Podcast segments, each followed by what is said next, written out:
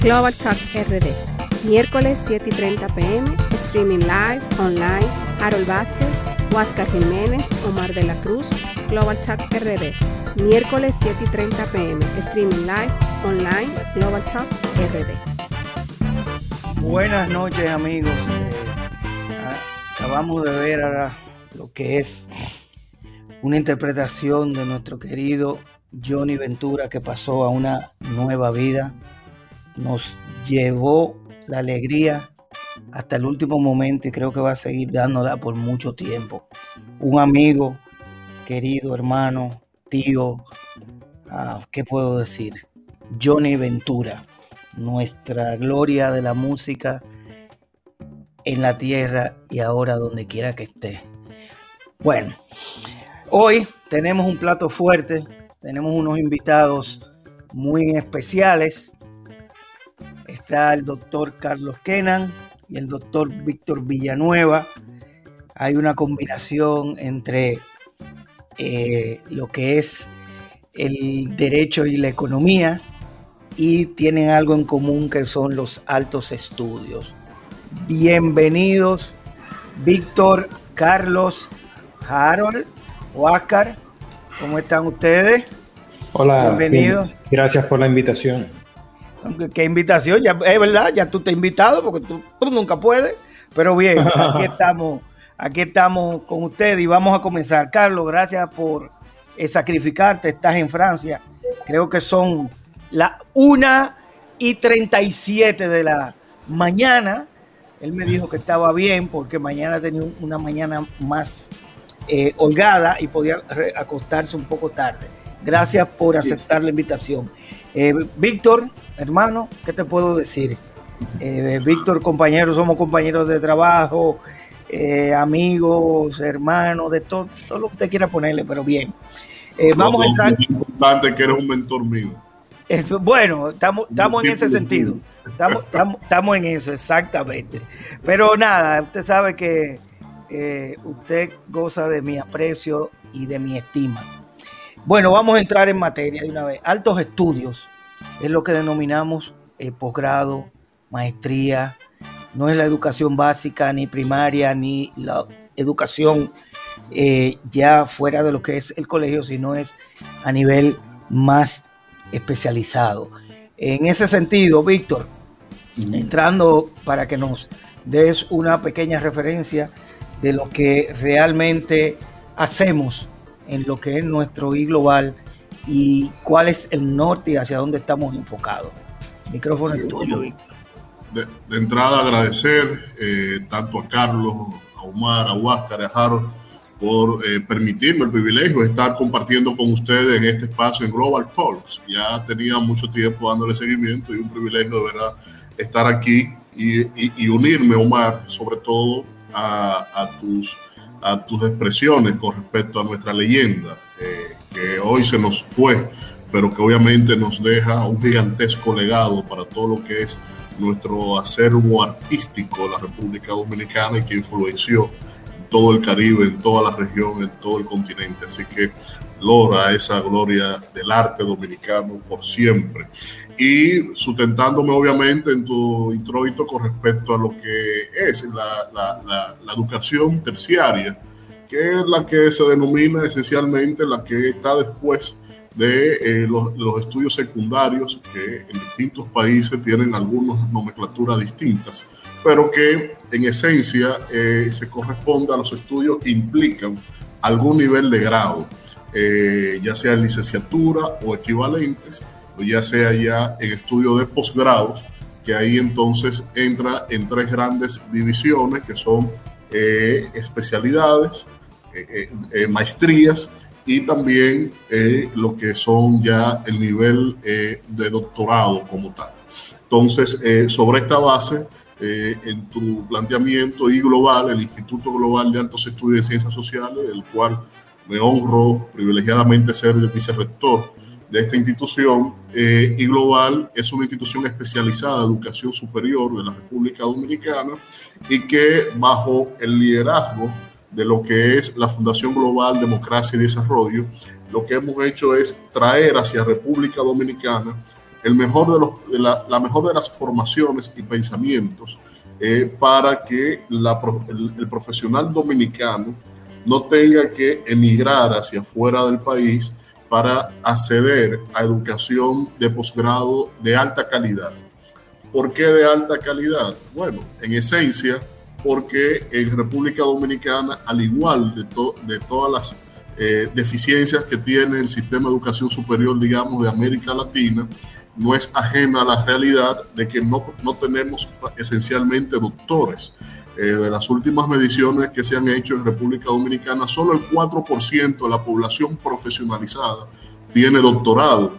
Así que esto nos deja un escenario que para eh, poder formarnos, para eh, hacer investigaciones, para generar eh, publicaciones eh, nivel y eh, fuera de las humanidades generar inclusive otros elementos como las patentes, por ejemplo, necesitamos obligatoriamente contar con, con una población formada a nivel doctoral porque es aquí, en ese umbral, en donde se garantizan los elementos científicos del criterio de las metodologías, de los hallazgos, de la conducción hacia el, eh, eh, nuevos conocimientos y, y, en otras áreas, en, en patentes también. Entonces, y global lo que busca es esto, es traer hacia el, hacia el país, hacia poner a disposición los mejores, eh, las mejores tendencias del saber y al mejor nivel con los principales eh, eh, exponentes, pero que también buscamos eh, irrumpir en el mercado dominicano a nivel de universidades, eh, en el sentido de que las universidades generalmente van hacia las carreras eh, o hacia las áreas de formación que son netamente rentables en lo financiero. y aquí, como es la misión propia de la Fundación Global, lo que buscamos es esencialmente de que incentivar áreas en las cuales en las universidades del país nunca habían incursionado porque no habían, no habían querido hacer apuestas a que en nuevas áreas del saber podían ser por lo menos viables en, en términos financieros. Y por esto aquí nosotros hemos logrado introducir ámbitos como es esencialmente alta dirección pública. Por ejemplo, siempre había formación en dirección eh, de empresas, pero no en función a la conducción de las instituciones públicas, que tiene una administración especializada. Y ahí desde Francia inclusive hemos podido hacer varias alianzas y sobre todo también con eh, el acervo académico español. O sea que eh, desde aquí es, es, la cuna para fomentar nuevos ámbitos o ámbitos establecidos que en el país no están debidamente incursionados por eh, las ofertas académicas de, la, de, las universidades dominicanas.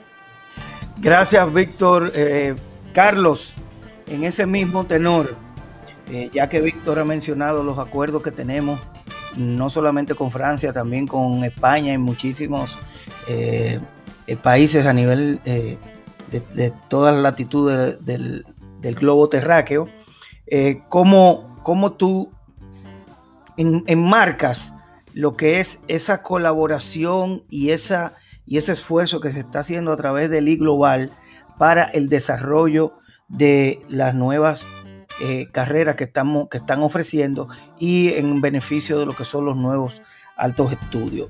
Eh, eh, esta entrada primero vamos a hablar de esto y luego entraremos en la parte ya más económica, más técnica de lo que esto significa eh, económicamente hablando para, para, el desarrollo de cualquier nación y de la persona.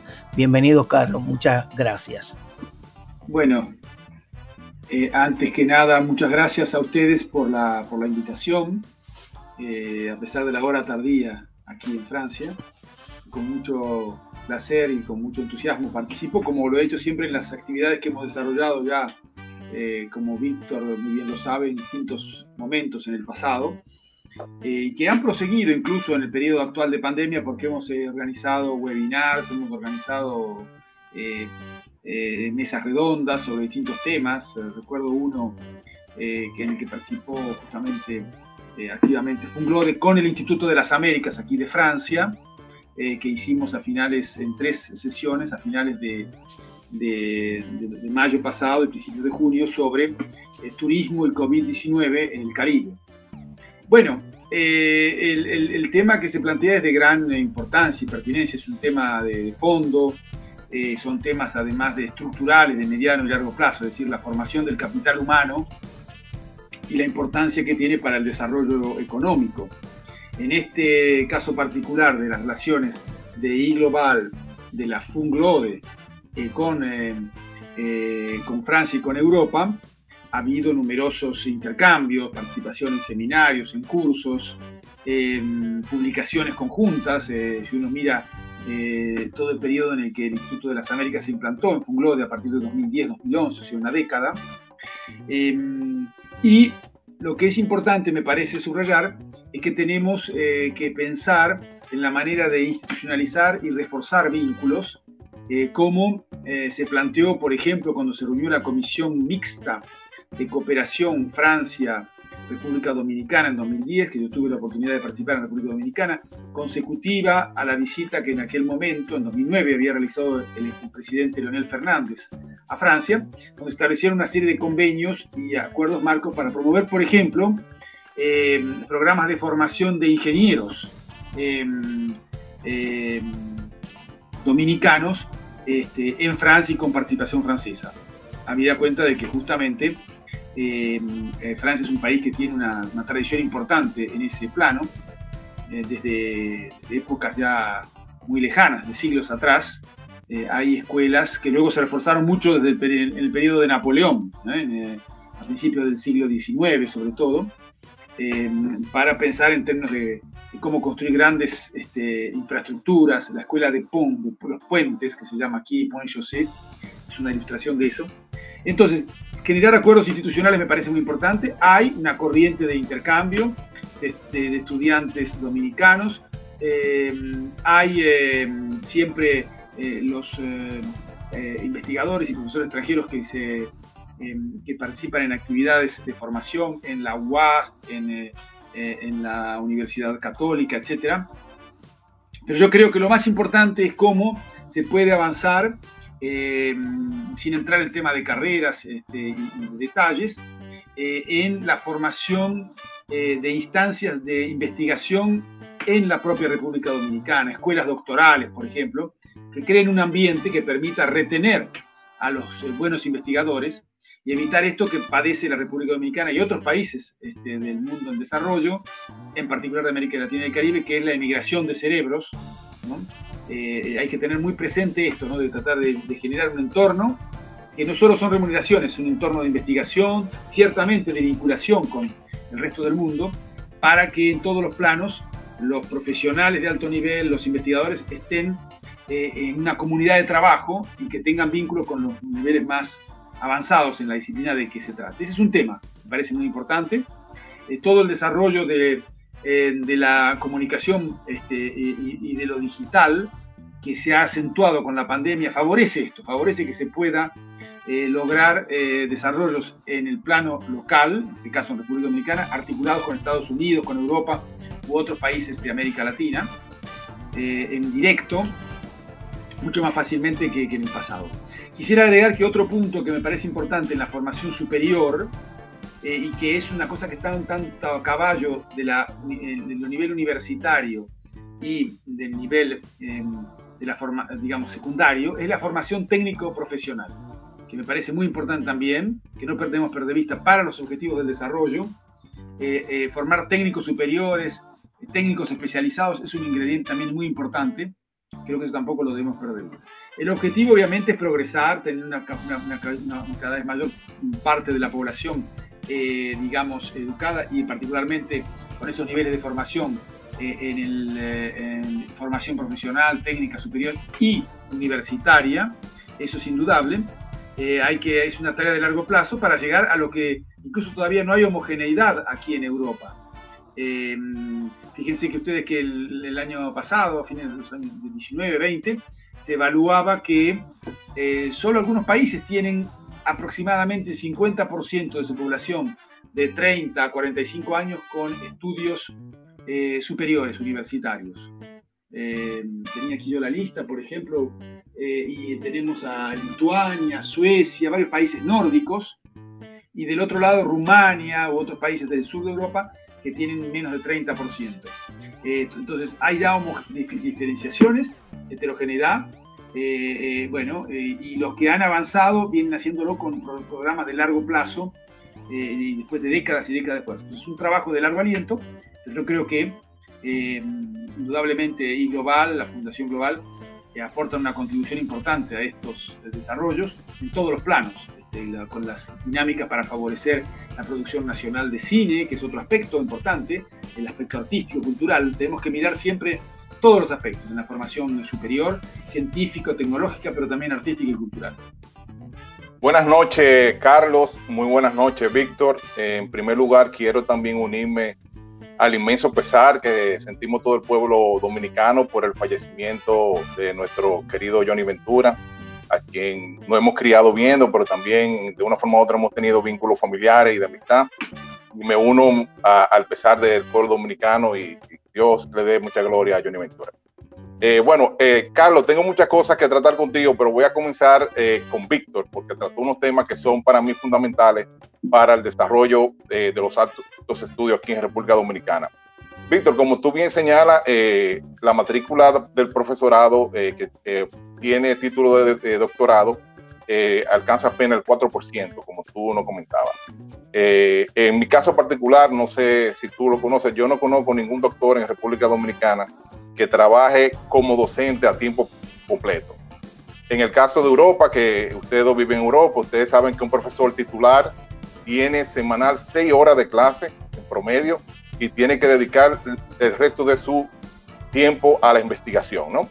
Entonces, comenzando por el tema salarial, eh, eh, en el país no hay incentivo para que el docente sea doctor porque gana lo mismo un profesor doctor que un profesor que no sea doctor comenzando por ese lugar, ¿no?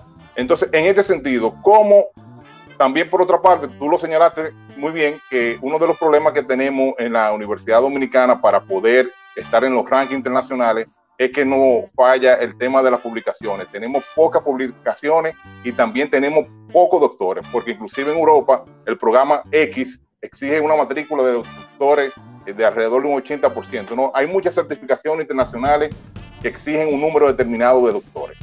Entonces, en ese sentido, si la Universidad Dominicana sabe cuáles son los requerimientos futuros, por qué la remuneración del profesor, del doctor, es tan baja cuando las universidades tienen altos ingresos por lo que cobran en la maestría. Entonces, no hay como una correlación en lo que el docente recibe eh, su monumento por la educación que enseña y también por el costo de oportunidad de haber realizado estudios superiores con lo que la universidad le paga. Entonces yo no veo que haya un incentivo para que la academia se desarrolle porque no tenemos investigador a tiempo completo. Todo lo que hemos tenido títulos de doctorado, trabajamos asalariados en algún otro lugar y damos de manera parcial clase en la universidad. Entonces, desde tu punto de vista, ¿cómo podemos enfrentar esto? Porque es un mal que está en todas las universidades. La remuneración a los doctores es igual que a los profesores, ¿verdad? Que tienen maestría, pero además de eso, es muy baja en comparación a otros países.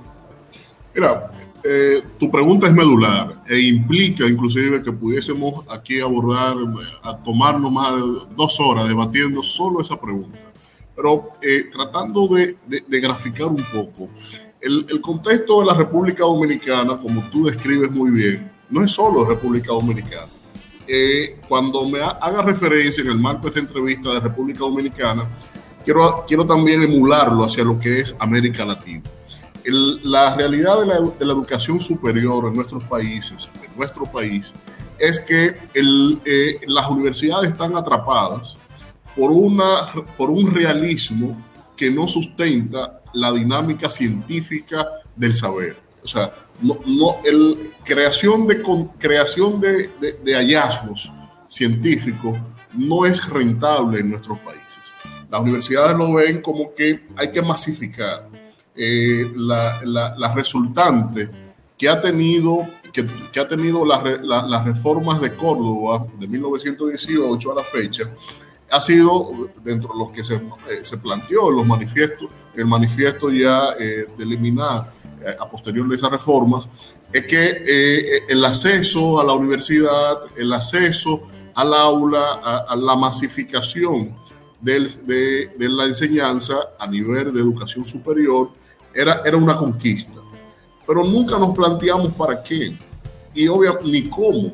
Entonces, en lo que nosotros en América Latina eh, pudimos desarrollar estos, estos principios que se establecieron a partir de las reformas de Córdoba, eh, la, el, el, continente donde, donde, donde surgió la universidad, que es el continente europeo, estaba sumergida por, por, por muchos años, a partir del 18, sumergida en los conflictos eh, mundiales significados por, las guerras, eh, por las dos guerras mundiales que la humanidad atravesó. Entonces, eh, no hubo una simbiosis, desde mi punto de vista, entre la, entre la capacidad de la región de llevar el, el nivel de la universidad hacia la producción de contenido científico. Claro está, no es que no lo haya habido, pero no en el sentido de que nos hubiese permitido tener, como se grafica en dos grandes estadísticas centrales, eh, cuántos doctores produce América Latina, pero a la vez cuántas patentes registra América Latina. Según la Organización Internacional de, Propiedad Intelectual, América Latina solo registra un menos de un 2% de solicitudes de patentes. Es decir, que cuando tú tienes un 10% de solicitud de patente en Europa, un 19% en Norteamérica, un 40% por otros continentes, tú realmente dices eh, que América Latina solo produzca el 2%, está en umbrales literalmente equiparables con Oceanía y África, que apenas marca un medio por ciento. Pero ¿cuál es la razón de eso? La razón es, es que no tenemos, y ahí voy a la otra columna, no tenemos el, la dimensión, desarrollado la dimensión doctoral. Para que tenga una idea, Costa Rica, según la OCDE, es el país, Costa Rica y Colombia, son los dos países que tienen mayor número de, de su población eh, eh, eh, inscrita o que ha pasado por la universidad o en formación técnico profesional. Y solamente eso alcanza el número del 22%. Cuando tú tienes países como Canadá, los nórdicos, que sobrepasan el 50%, eh, eh, esto contrasta en que, bueno, ¿cómo vamos a lograr tener un, un, un nivel de calidad en términos de, la, de lo que es la concepción de la academia? Entonces, aquí hay un vicio de origen con respecto a América Latina y República Dominicana no es ajeno a esto. Y el vicio de origen es en que no hacemos, no, no hemos cumplido con la misión sagrada de, de, coincidir lo que es la esencia real de una academia. No me estoy sustentando en que vayamos a, a impartir el trivio, el cuadrivio desde ahora para tener la, la, trayectoria que hemos tenido, que tuvo la, la academia en Europa. Pero sí nos, eh, hay que sustentarse sobre una correlación que tampoco América Latina y República Dominicana no han sabido conjugar. Y me refiero al hecho de que eh, lo que formamos en las universidades está totalmente disociado a lo, que, a lo que son los indicadores económicos que inciden en el Producto Interno Bruto de la nación.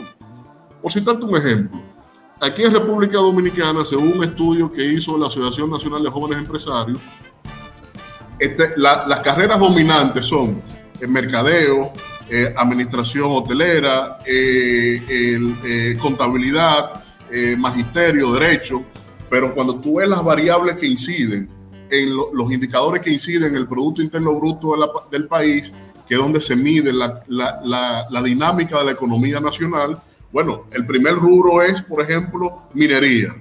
Pero cuando tú ves, cuando, cuando tú evalúas cuál es la oferta académica en minería en República Dominicana, no hay una universidad en el país que tenga que, esté ofertando ningún nivel certificado, ninguna certificación internacional en los distintos procesos que implica la minería.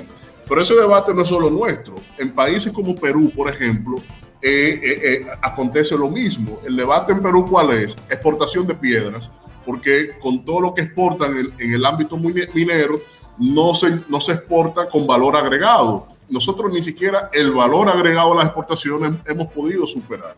¿Por qué? Porque al no generar inventiva, al no generar patentes, pues entonces simplemente rompan la, la piedra y exporten el, el, el, el, trozo, porque no vamos a llevar ahí la joya el anillo, el, producto terminado derivado del proceso de extracción de la minería. Entonces, ese es un, eh, con eso quiero graficarte el contexto ahora.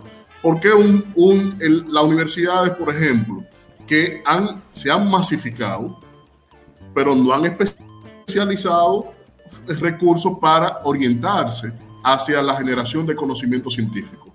¿Qué, es una medida que se puede hacer? Bueno, yo eh, nosotros hemos podido, por ejemplo, lograr que doctores y que se dedican al doctorado, que se dedican a lo científico, porque yo te decía que el 4% de la población profesionalizada en República Dominicana tiene doctorado, pero de ese 4%, solo el 32% eh, ejerce como doctor, es decir, que publica artículos científicos, que hace publicaciones y aporte eh, en congresos científicos, en revistas indexadas, es decir, que tiene una dinámica eh, netamente a, razón de su condición de doctor. Y esto no es eterno tú con un doctorado tienes que tener una dinámica sistematizada, cada, dos años por lo menos, hacer un aporte al, al eh, aún sea por un ensayo o una participación con respecto a lo que es el rol de la producción científica. Pero en el país no se entiende. En América Latina, en República Dominicana, esto no se entiende como parte de un afán eh, que es propio de lo que es la concepción de una academia. Víctor. Eh, Harold, Harold. Vamos, Harold.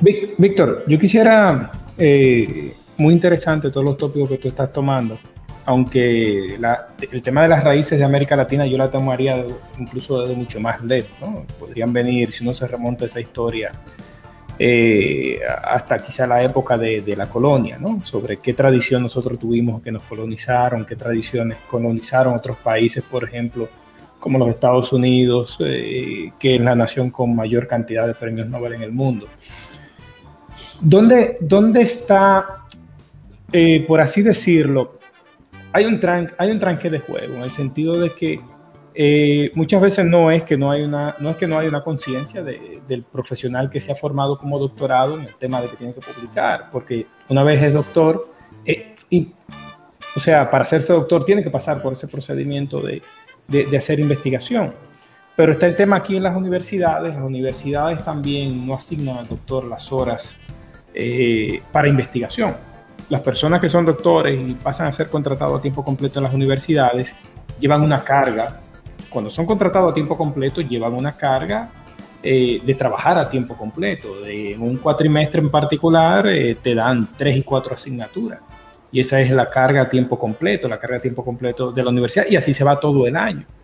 Entonces, eh, ¿cómo se puede romper esa, eh, ese tranque? ¿no? Porque hay personas que vienen y me consta, o sea, tengo amigos eh, que han venido, han terminado su doctorado en diferentes áreas de la ciencia, en la matemática, etcétera, vienen y se insertan aquí. Yo mismo lo he llevado a la universidad donde yo pertenezco y se insertan aquí. Cuando entran a tiempo completo, le asignan una carga de tres, cuatro asignaturas y no pueden hacer investigación y terminan yéndose. Han terminado yéndose. Entonces, ¿cómo se rompe eh, ese esquema de que la universidad pueda tener un personal eh, dedicado a la investigación, pero eso, a su vez es también costoso? O sea, la universidad tengo un profesor seis meses eh, solamente y pagándole completamente porque está haciendo research, ¿no? Eh, es un costo que tiene, que tienen que asumir. Entonces hay un tranque ahí. ¿Cómo, cómo tú ves que se puede romper eso? No, hay que no romper, escúchame que interrumpa, que, sí. Que, va en esa dirección de Harold y yo te hice una pregunta y no me la contestaste para que aproveche y la conteste. Ah, sí, perdón, sí. Eh, sí, cómo no. Mira, en el caso, por ejemplo, no te preocupes, en el caso de Europa particularmente que, y de España específicamente, que es el lugar que yo conozco, no voy a mencionar nombres, pero las tres universidades eh, principales de República Dominicana, el cuatrimestre es a un precio equivalente al que se paga allá. Es decir, que no es un tema de recursos. Sin embargo, no le pagan a los profesores como le pagan al profesor de allá. ¿Cuál es el problema? De que cobrando un alto nivel de, recursos, no le pagan al profesor de manera proporcional a los recursos que cobran. Y también, como Harold dice, yo te planteaba inicialmente, no hay espacio para la investigación, porque la universidad no incentiva a investigar al mío profesor porque no hay tiempo para investigar. para ir por partes, Harold, no es un asunto de romper. Yo entiendo, yo te cambiaría el planteamiento. Hay que eh, construir, hay que construir un modelo que sí nos permita desarrollar eh, una agenda académica y científica que nos sustente hacia lo que es la generación de conocimiento, la generación de, hallazgos, de la generación de, patentes, porque eso tiene una incidencia neta en, la economía. Ahora, es, una, yo entiendo el, el, contexto de las universidades, de pasarse 10 años invirtiendo en un proyecto de investigación eh, para ver si genera una patente y cuando llega la etapa de la patente, para verificar si es posible que la registren y si la registran, si es potable comercialmente. O sea, yo, entiendo e, e, ese nivel de riesgo que, que, que implica e, este, esta dinámica. Ahora bien, pero eso tiene que haber un concurso, sin lugar a dudas, de parte del Estado. Tiene que haber una, una, una visión estatocentrista de que eh, el Estado tiene el interés supremo de que la generación de conocimiento, la generación de hallazgos, la, la, eh, la, la inscripción de patentes tiene que ser un, un, una, un riesgo compartido desde, desde, la dimensión de las pero, políticas. Pero las principales universidades que desarrollan patentes en el mundo no son públicas. Son privadas. O sea, no, y que desarrollan pero, investigación. Si uno mira sí, el caso de Estados Unidos, por ejemplo. Pero por ahí tú tienes concepciones distintas porque también esas universidades privadas. Nosotros tenemos una experiencia de, nosotros tenemos una experiencia del Estado financiando plenamente la educación en una universidad en República Dominicana y como que el resultado no se ve por ahí, ¿no? Sí. Tenemos una universidad que está totalmente apoyada por el Estado. Pero, pero, pero ¿cuál es, por ejemplo? Tú tienes agencia de control de calidad, tú tienes agencia de acreditaciones. En República Dominicana no se tiene. Que eh, donde vaya la, el erario, donde hay una inversión del erario, eh, se tenga claramente ahí una supervisión con respecto a cuáles son los objetivos que se persiguen.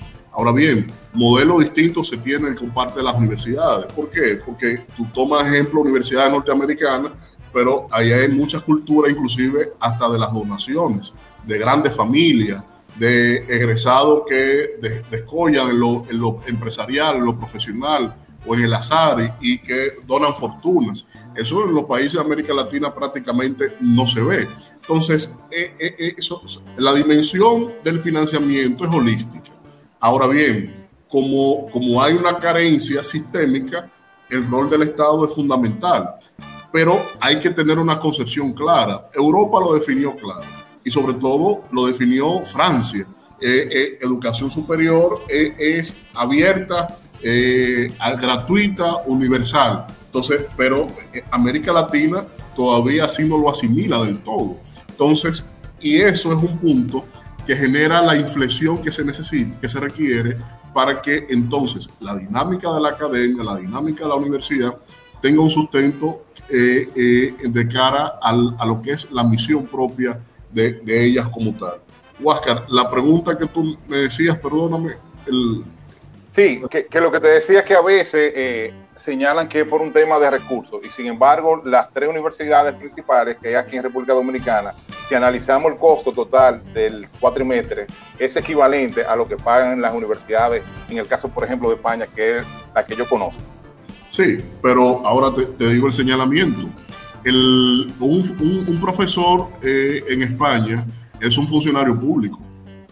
Un y, no tiene, porque... y, y tiene carrera y, tiene eh, niveles eh, docente asociado, profesor catedrático, entonces tiene, tiene ahí unos, unos niveles que su estatus va sustentado en trayectoria, en evaluación de desempeño, en aportes científicos que le dan, le dan, primero le hacen acreedor de las calidades que ostenta como académico y segundo, eh, tiene, eh, no, no tienen la preocupación, que es donde tú también has señalado, de que, bueno, cuando me dedico a esto y cuando termine, ¿quién me jubila?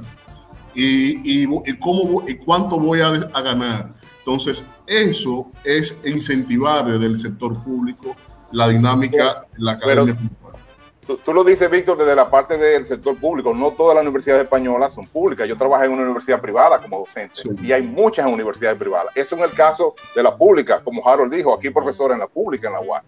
y vemos que realmente cuáles son los resultados. Entonces, yendo al caso de Europa, que ahí Carlos también me, creo que me puede, eh, puede opinar y no sé si está de acuerdo conmigo, para mí una de las faltas y de la pérdida de competitividad en términos globales de Europa con relación a Estados Unidos es precisamente eso, que la investigación de IMA de Madrid, la mayoría de las universidades, quedó bajo la tutela del Estado y el Estado realmente no tiene esos incentivos que tiene el sector privado, que es el que hace la, la mayoría de los financiamientos en las universidades en Estados Unidos, ¿no? Y yo creo que ese, rega, ese regazo que ha habido precisamente en la competitividad de Europa, que si vemos, por ejemplo, las exportaciones, el ratio de las exportaciones de la Unión Europea con relación a los Estados Unidos, a los países asiáticos, vemos como en los últimos años ha venido descendiendo. Para mí, la pérdida de competitividad se ha generado precisamente porque han querido concentrar en mayor parte la IMA de Madrid en la universidad pública y los incentivos en la universidad pública son distintas a la universidad privada y a la del sector privado. ¿Qué tú opinas, Carlos, al respecto? Primero, eh, en Europa hay una diversidad grande de situaciones nacionales, a pesar del contexto común. Entonces, eh, puedo entender que uno hable de dificultades de la competitividad de, mm, España, incluso de Francia, pero no tanto de Alemania, por ejemplo, que sigue siendo una, una potencia con ciertos este, eh, sectores de especialización en los que son muy, muy, está muy presentes. Y de hecho es una economía de grandes performances exportadores, exportadoras, ¿no?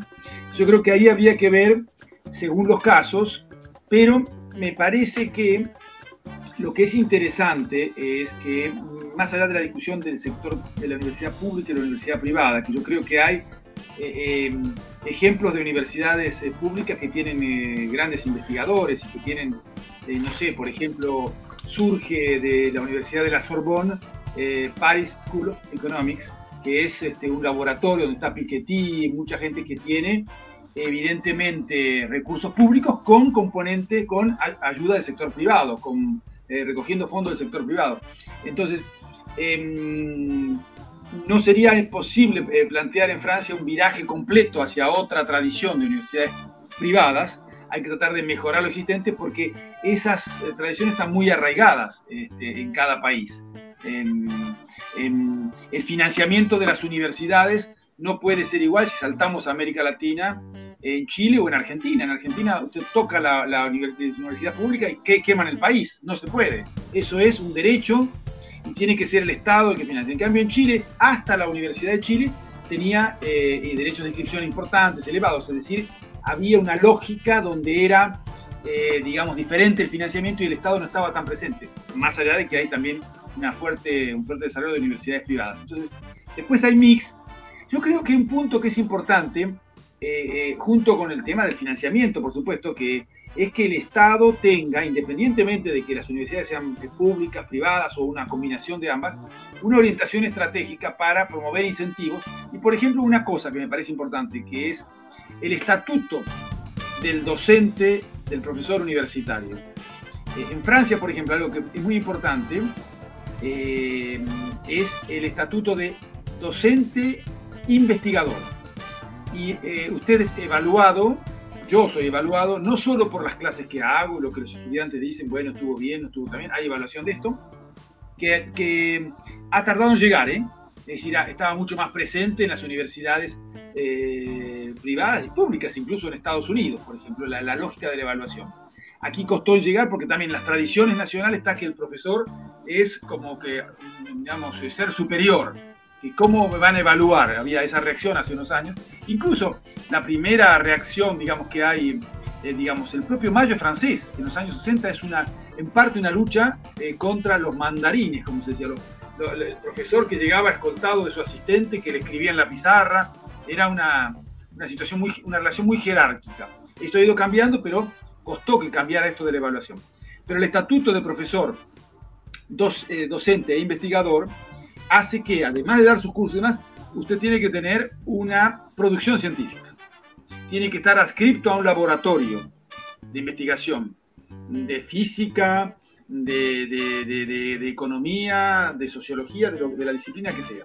Eso es muy importante. Yo creo que ahí entraría una cuestión que tiene que ir de la mano con esto que también que mencionó Víctor. Yo creo que es una carrera de investigador docente que, que sea de alguna manera, independientemente de que esté en la universidad tal o cual, digamos, encuadrada por el Estado, eh, o que tenga algún tipo de, eh, digamos, de, marco legal preciso que permita que eso se valorice. Entonces ahí yo creo que hay un punto, el estatuto del investigador. Claro, estoy diciendo investigación que, quizás en laboratorios, entonces tenemos otro punto que es cómo fomentamos, esto era la idea de las escuelas doctorales que yo mencionaba en la primera intervención, que se desarrollen laboratorios de investigación, que eso cree un espacio de enraizamiento del, doctor, tiene que ser justamente doctor, para formar doctorandos en laboratorios, pero a su vez para, tener producción científica.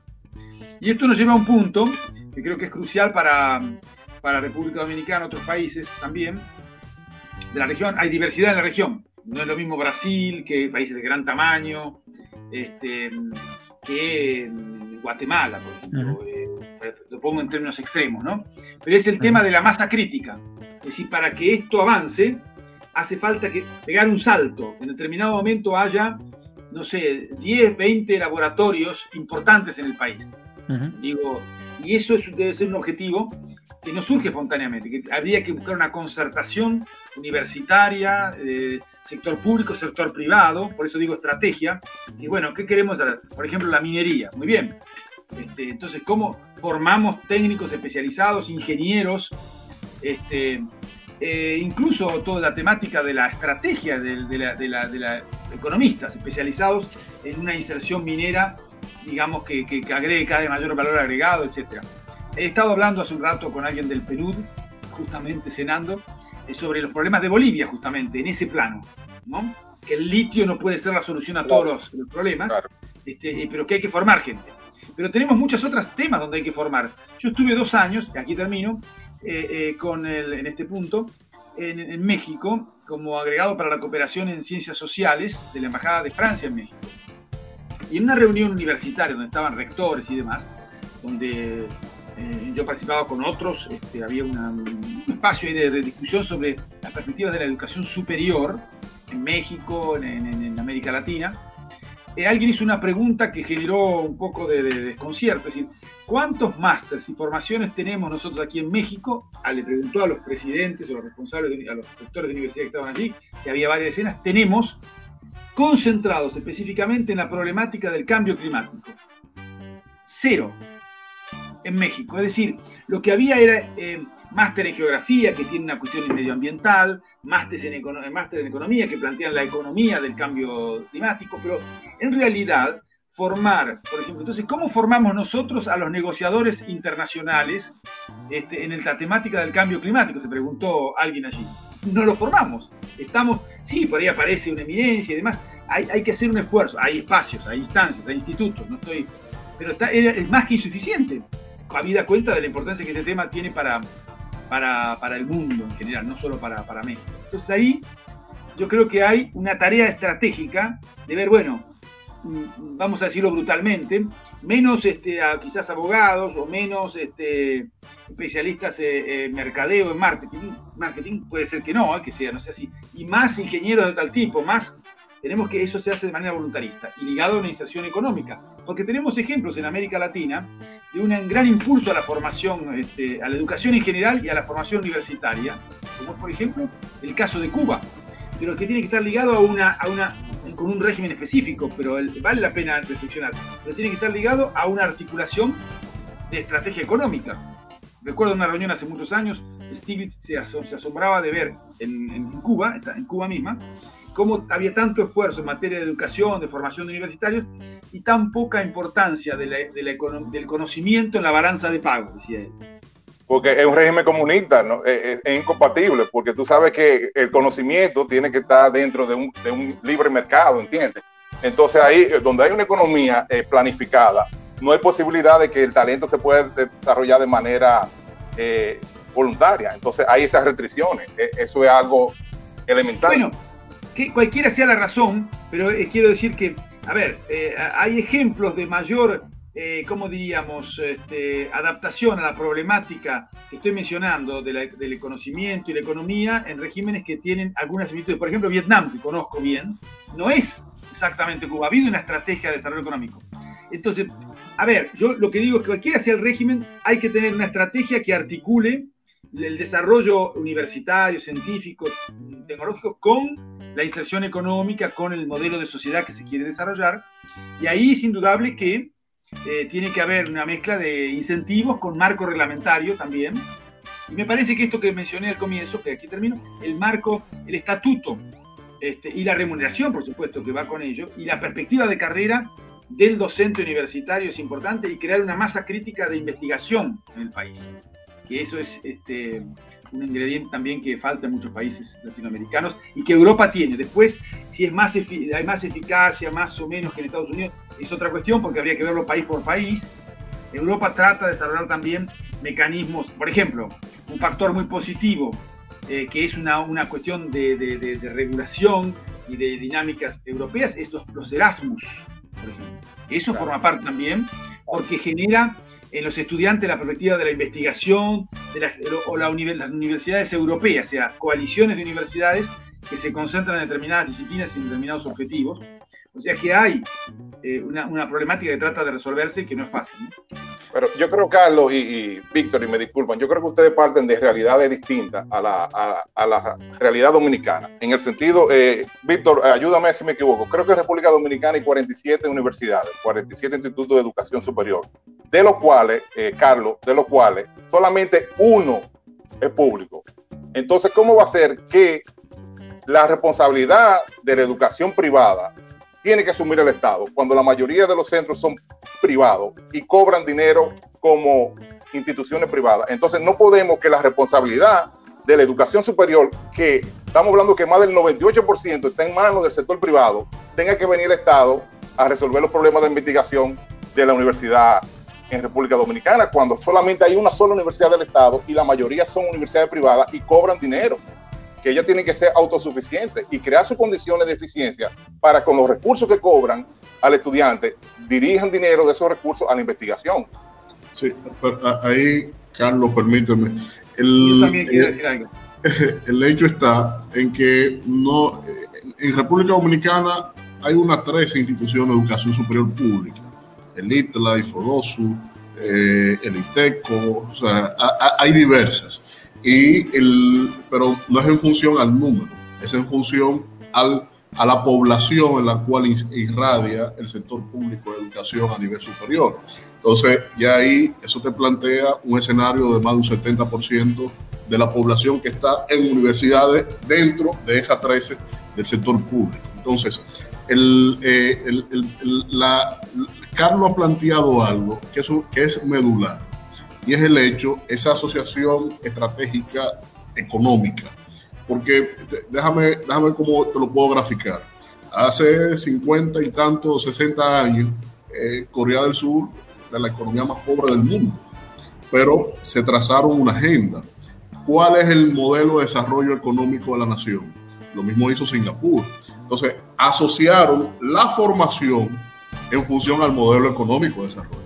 Entonces, que es lo que no ha hecho América Latina ni República Dominicana. Pero todas tienen un factor común, escúchame que te interrumpa, iniciando con lo que dijo Carlos, todas tienen un factor común que iniciaron ese proceso de transformación eh, industrial y económico bajo gobierno de dictatoriales la mayoría, ¿no? Que en el cual la gente tenía que asumir, ¿verdad? E, ese compromiso porque eran gobiernos, eh, la mayoría iniciaron ese proceso de transformación cuando estaban bajo un régimen dictatorial, ¿no? Entonces, me parece interesante, pero el punto de partida no es el mismo punto de partida que tenemos ahora, que estamos bajo régimen democrático. Tenemos que ir hacia allá, pero esas economías, la mayoría de la economía de los siete tigres asiáticos, tienen ese factor común que iniciaron Malasia, eh, Vietnam, que la mencionó eh, Carlos, eh, señaló Cuba, que, ¿verdad? que está de lejos de ahí, pero con un régimen de planificación económica central. ¿no? Entonces, el, el inicio de partida es muy distinto a las realidades nuestras. Perdón, el, factor común que impulsa el desarrollo ahí no es que el régimen autoritario, porque América Latina ha tenido regímenes autoritarios y no ha alcanzado ese nivel de desarrollo. No, no, yo digo el, el, factor, el factor común que tienen esas economías es que ya motorizaron el desarrollo económico primero y luego montaron la educación una vez desarrollada, porque es que financiar la educación es costoso y tú necesitas una economía que lo apoye. Todas esas son economías que vienen de una tradición de una tradición eh, muy eh, eh, liberal de mercado orientada a la producción, lo que fue Hong Kong, lo que fue Singapur, lo que fue Corea del Sur, lo que fue Malasia, que básicamente que fueron economías que primero desarrollaron eh, el trabajo, la mano de obra, empresas de maquila y trabajos básicos y fueron por todo un proceso y luego, bueno, ya desarrollándose comienzan a desarrollar los profesionales para todo eso, pero eh, eh, hay que ver también, la, hay que ver la tradición también, el tipo de economía, sistema económico, régimen económico que adoptaron, porque no todas las economías asiáticas también se desarrollaron, como esas siete que estamos hablando, ¿no? Sino hay un tipo, fueron colonias de un grupo de países muy particulares, muchas de esas economías, o tuvieron bajo la tutela de, de algunos países muy particulares, y eso incidió en su régimen económico, su cultura, normas, normas legales, etc. Yo, yo quisiera eh, eh, aprovechar, antes, ya que se, antes que se nos agote el tiempo, quisiera preguntarle a Carlos. Carlos ha sido un observador del tema y ya que estamos en el tema económico de América Latina, ¿no? Eh, ha escrito sobre América Latina, observa América Latina, fundó un máster de Relaciones Internacionales Europa-América Latina. Carlos, ¿cuáles son los grandes retos que tú ves en América Latina? Y no me refiero a lo coyuntural ahora mismo, el COVID, ¿no? sino en sentido general porque parecería como que América Latina es una región, yo lo siento así, ¿no? Estando aquí, como si se moviera en círculo.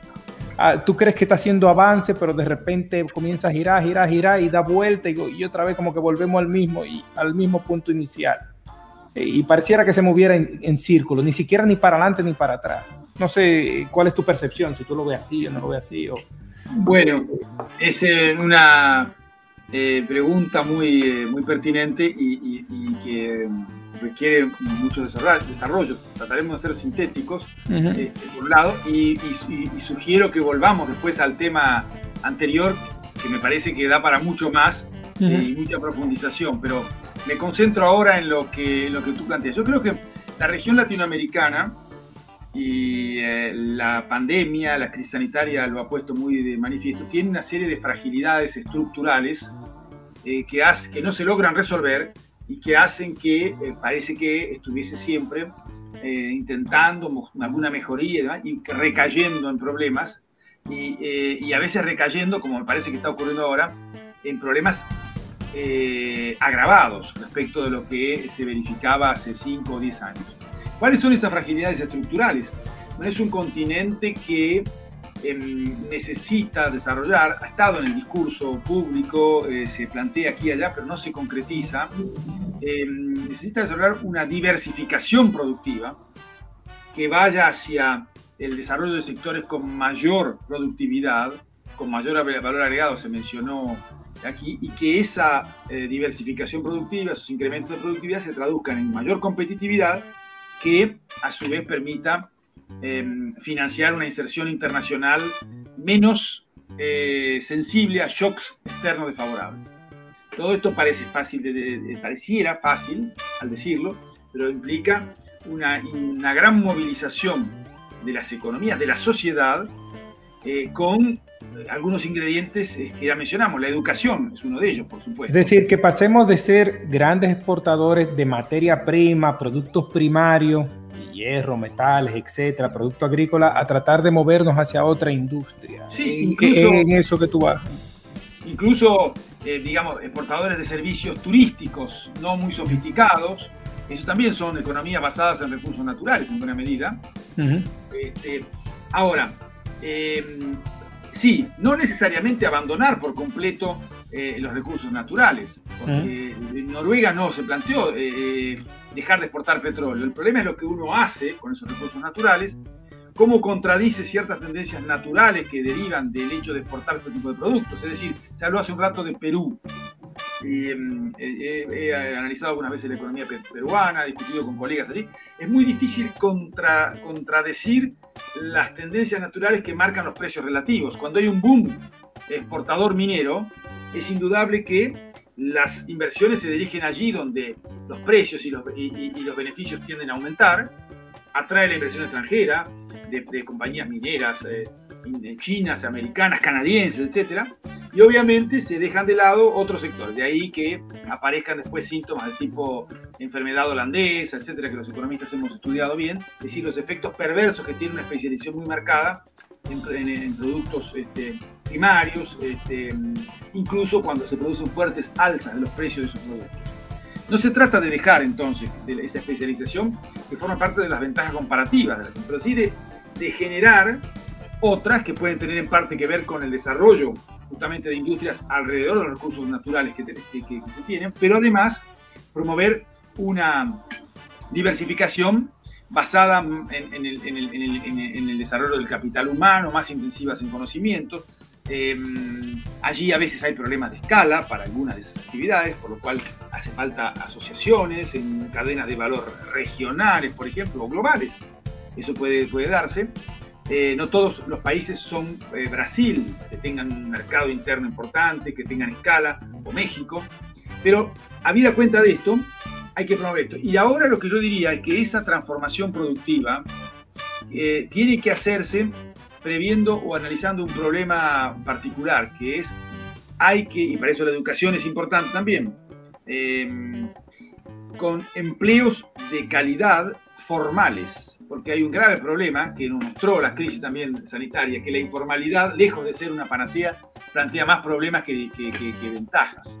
Es decir, que eh, usted tiene una, población precaria, bueno, forma parte de la problemática de la precariedad en general del empleo en la región latinoamericana, la informalidad, que eh, eh, de, alguna manera vive al día, eh, no se proyecta hacia el futuro como debería ser, entre otras cosas, al vivir al día no planifica ni, prevé la perspectiva de educación de sus hijos, que ya nacen en un contexto desfavorable. Entonces, Perú es otro, volvemos con Perú, es otro ejemplo, digamos, con 70% de la población en el sector informal, eso que algunos consideraron que era una gran muestra de, de capacidad y de iniciativa empresarial, en realidad lo que uno tiene es eh, una buena parte de la población que tiene que trabajar eh, en la tarde para comer en la noche. Eh, todo esto ligado también a otro problema que se plantea en la región, que es las infraestructuras básicas. Hemos visto que la salud deja mucho que desear, este, pero también hemos visto que concomitantemente, también ejemplo de Perú, bueno, pobre Perú, no, no, pero tomemos uno para cuando un tercio de la población de Lima y de Gran Lima no tiene acceso permanente al agua potable, no se puede plantear confinamiento ni ninguna medida eh, seria de, control de, la circulación de personas, como hizo Europa, eh, por ejemplo. Eso no impedía que hubiese problemas, pero de todas maneras eh, los problemas son mayores y la prueba es que América Latina es la región más afectada por la pandemia, con los, los, datos que tenemos, porque hay muchas cosas que no se saben de África de otras partes del mundo. Por ejemplo, me dicen en, algunos eh, amigos eh, con los cuales estuve más temprano también, que vienen de Senegal, dicen, nadie sabe cuántos muertos por, el COVID hay en Senegal. bueno, parece menos grave que, no sé, que México, pero, u otro, en términos relativos, quiero decir.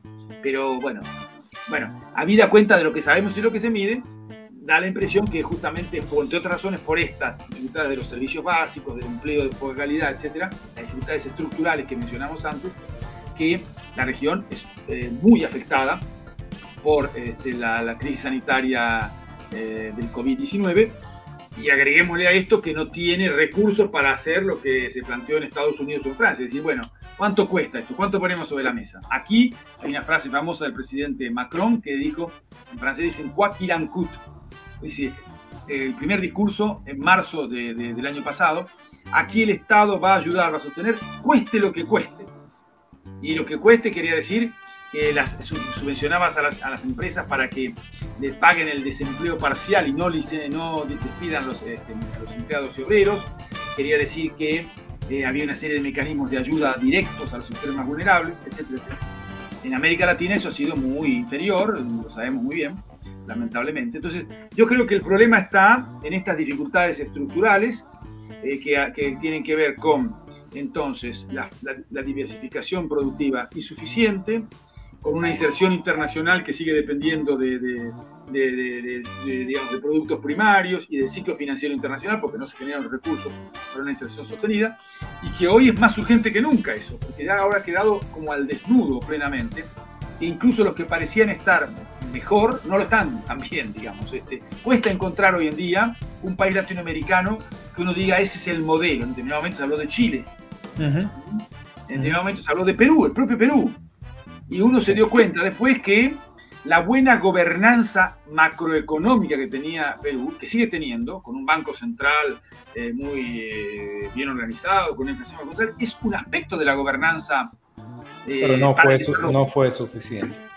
No fue suficiente. Usted puede tener un banco central muy bueno, pero no tiene hospitales suficientes. Entonces se produce un shock de esta naturaleza y queda entonces este, golpeado de muerte.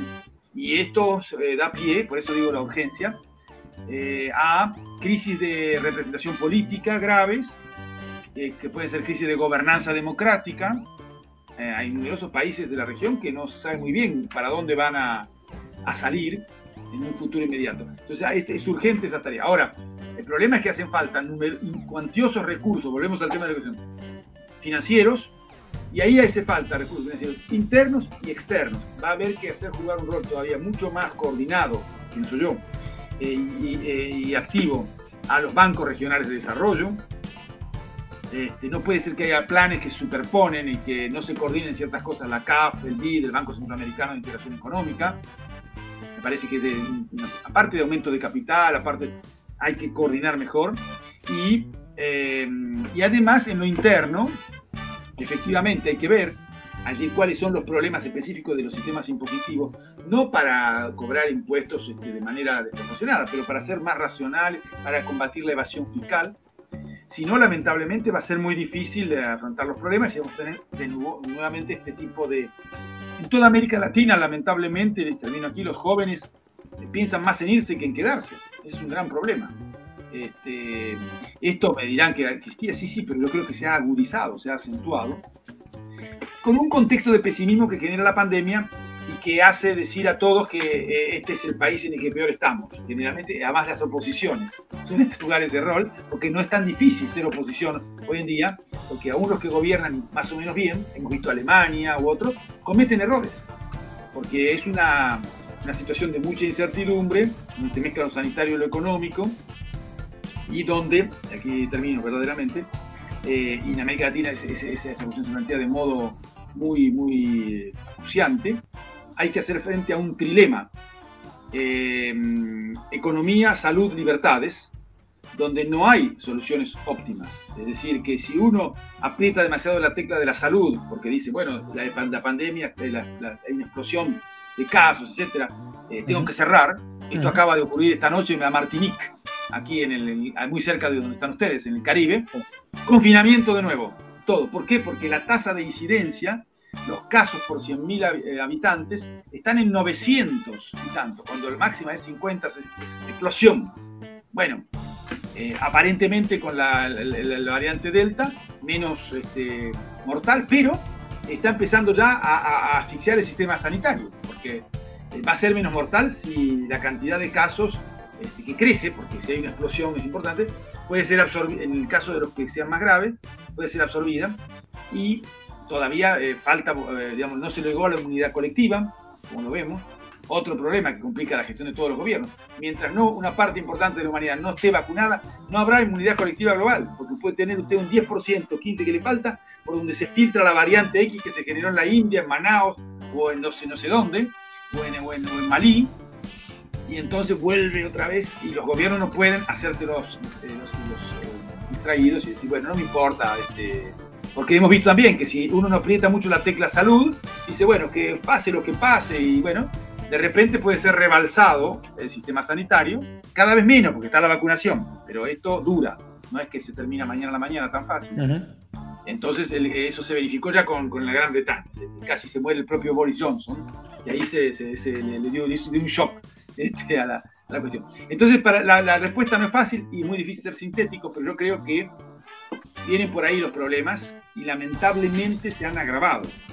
Este, porque ya veníamos de una situación de medio, de, crecimiento muy mediocre. No olvidemos que la región latinoamericana, ciertamente República Dominicana es una cierta excepción, digamos, este, es uno de los casos en los que uno decía, bueno, hay dinamismo de crecimiento, faltan muchas cosas, pero, pero la región en, su, en, el, quinquenio que precede a 2020, según la CEPAL, creció a 0,3, 0,5% en promedio todo el PIB. O sea que nada, está estancado.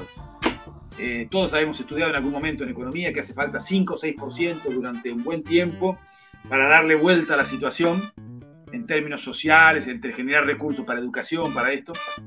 Eh, ahora estamos pensando en un rebote de la región latinoamericana, pero incierto, desigual, que va a ser inferior a la caída de 7% que tuvo el producto en 2020. Con un rebote de 5% no volvemos, evidentemente, al, nivel pre. Entonces, este, y después en 2022, si se vuelve a una cosa más normal, será 2% con buena suerte y viento a favor. Entonces la situación está muy, muy complicada. Yo lo veo con preocupación. Bueno, eh, gracias eh, a todos, Carlos, eh, por tus explicaciones. Víctor, creo que definimos ya lo que es alto estudio con esta, con esta conferencia, con esta charla, porque aquí hemos tratado los temas de la educación, el sistema político, el sistema educativo superior, y también le dimos una mirada a lo que es la economía. Eh, amigos de Global Talks, eh, estos temas, yo sé que si es por Harold y Huáscar, eh, nos llevamos tres horas, pero tenemos unos compromisos que tenemos que cumplir. Esto, esto quedará en línea y además estamos a través de Vega TV y también a través de TV Quisqueya y TV Hispanic para lo que es Estados Unidos. Señores, buenas noches.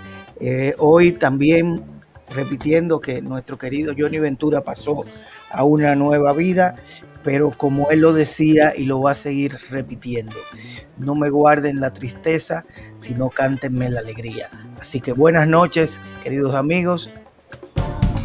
Global Talk RD, miércoles 7 y 30 pm, streaming live, online Harold Vázquez, Huáscar Jiménez, Omar de la Cruz, Global Chat RD. Miércoles 7 y 30 pm. Streaming live, online, Global Talk RD.